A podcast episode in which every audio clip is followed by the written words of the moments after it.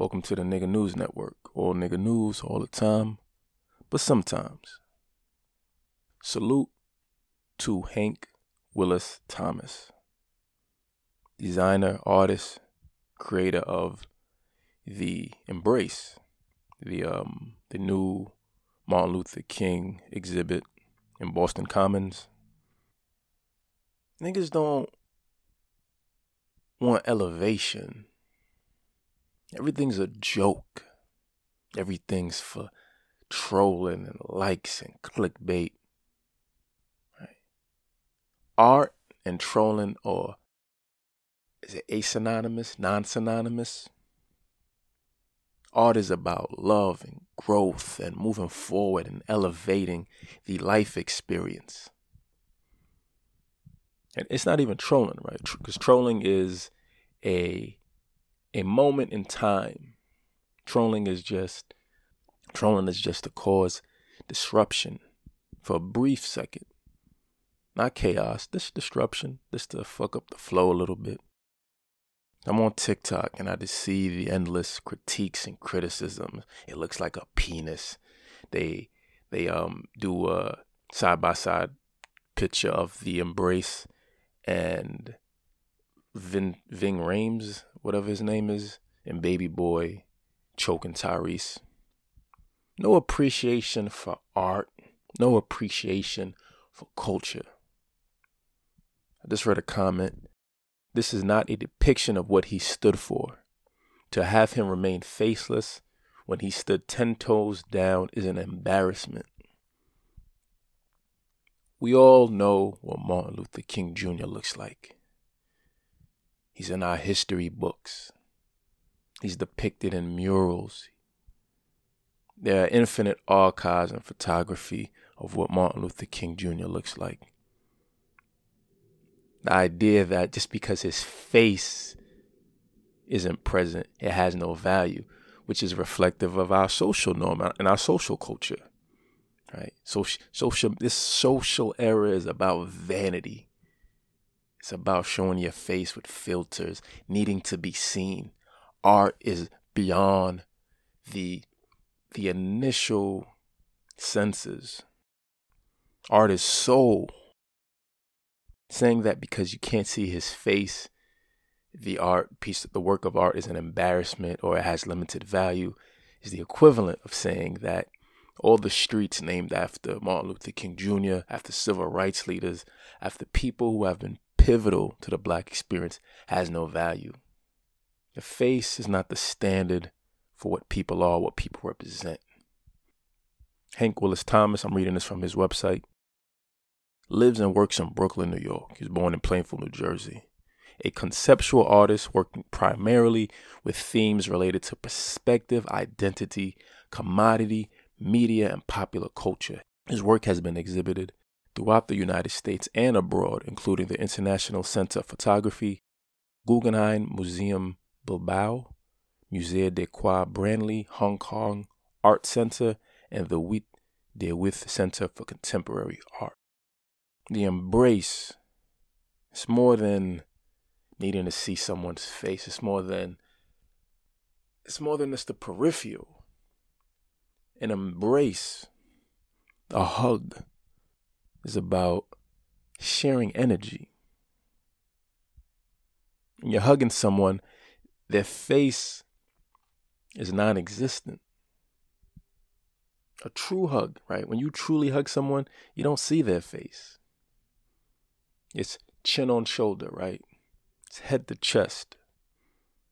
The arms encompass you, they provide safety. They reminds you that love is present.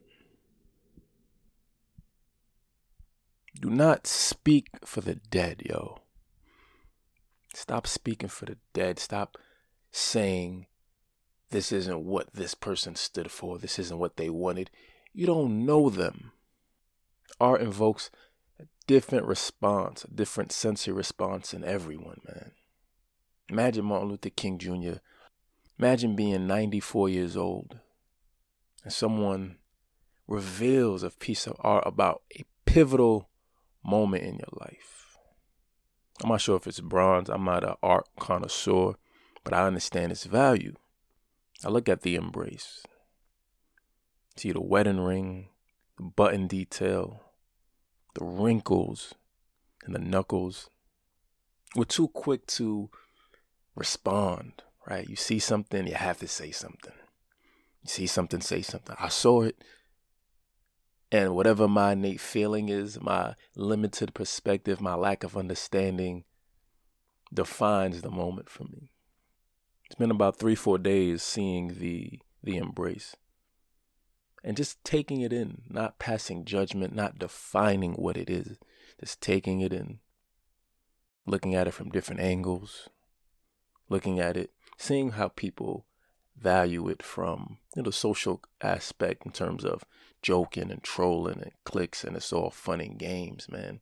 There's nothing sacred anymore in the black experience. Everything's a joke, everything's a game. Rooted in people's misunderstanding and inability to elevate their perspective. The easy work is to criticize, the easy work is to make fun. The easy work is then to then complain. The dismissal of the art is a dismissal of black artistry. You know, maybe if the artist was a white person, a Hispanic, a non black person, there'd be some, eh, he ain't get it, she ain't get it. Your lived black experience does not define the totality of the black experience. Your lived black experience is reminiscent, there's a collective awareness but how you express yourself within a black experience, yo, that's yours to define. And when you degrade, belittle, critique, pass judgment on the artistry of other black people, you are inherently limiting and passing judgment on the individuality that is needed every day within the black experience. Y'all don't know, get it. Y'all don't know, get it. And it's not meant for everyone to get. And every time there's pushback, every time there's ridicule, every time there's negative criticism on concepts and ideas that push the boundaries on what the black experience is, it further creates a divide between the growth potential within the black experience and it limits the it, it places a limit on the potential freedom of expression for other black people. I just watched Meet the Blacks. Uh, Mike Epps, a good all-star cast, man. Mike Epps, the lead. I think Lil Duval, uh, Michael Blackson, George Lopez. I talked about watching Soul Plane for the first time last year, and wondering like, when's the last time you've seen an all black movie, man, with like black stars, just taking lead, having fun. You know, Emancipation came out. I, I'm tired of black slave movies. I'm tired of this and I'm tired of that. Did you go watch Jordan for Journal? Did you go watch King Richard? Yo, there are a plethora of black film, TV shows, plethora right? Infinite availability of non stereotypical black content that exists that no one makes an effort to promote, discuss, review. Because it's easy to spend two minutes trashing a concept that you've seen before, right? It's easy to repeat the same rhetoric and language that you've been discussing for years. Just muscle memory. It's lazy. I know it's a fishbowl perspective. And what led to this video, honestly, was a post from a white man on TikTok, a photographer.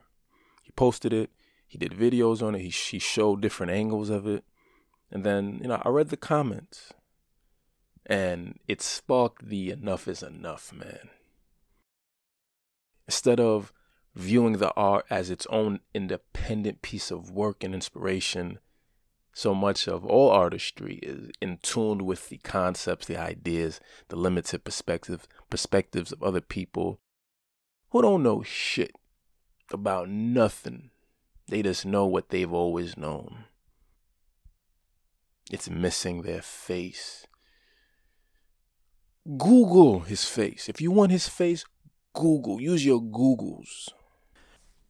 It's, it's sad that it has to be that way, right? That understanding has to come from whiteness, right?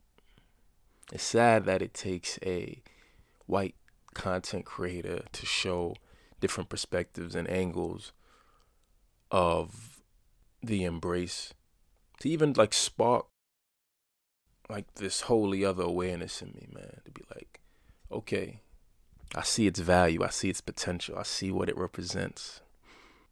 And you know, maybe there are black TikTok content creators who have done the same. It just hasn't reached my timeline. But the responsibility, right, the elevation of the black experience, seeing something and saying something, starts with the unveiling, seeing the social response, and then finally finding a piece of inspiration that brings some type of innovation and train of thought that allows me to expand on the thought and perspective and the ongoing social issues that we face regarding the limiting experience within the black experience. It may be sparked from a white person's photography, but my choice to record and share the perspective and hopefully offer dialogue is what's important in knowing what my responsibility is within the black experience. Peace.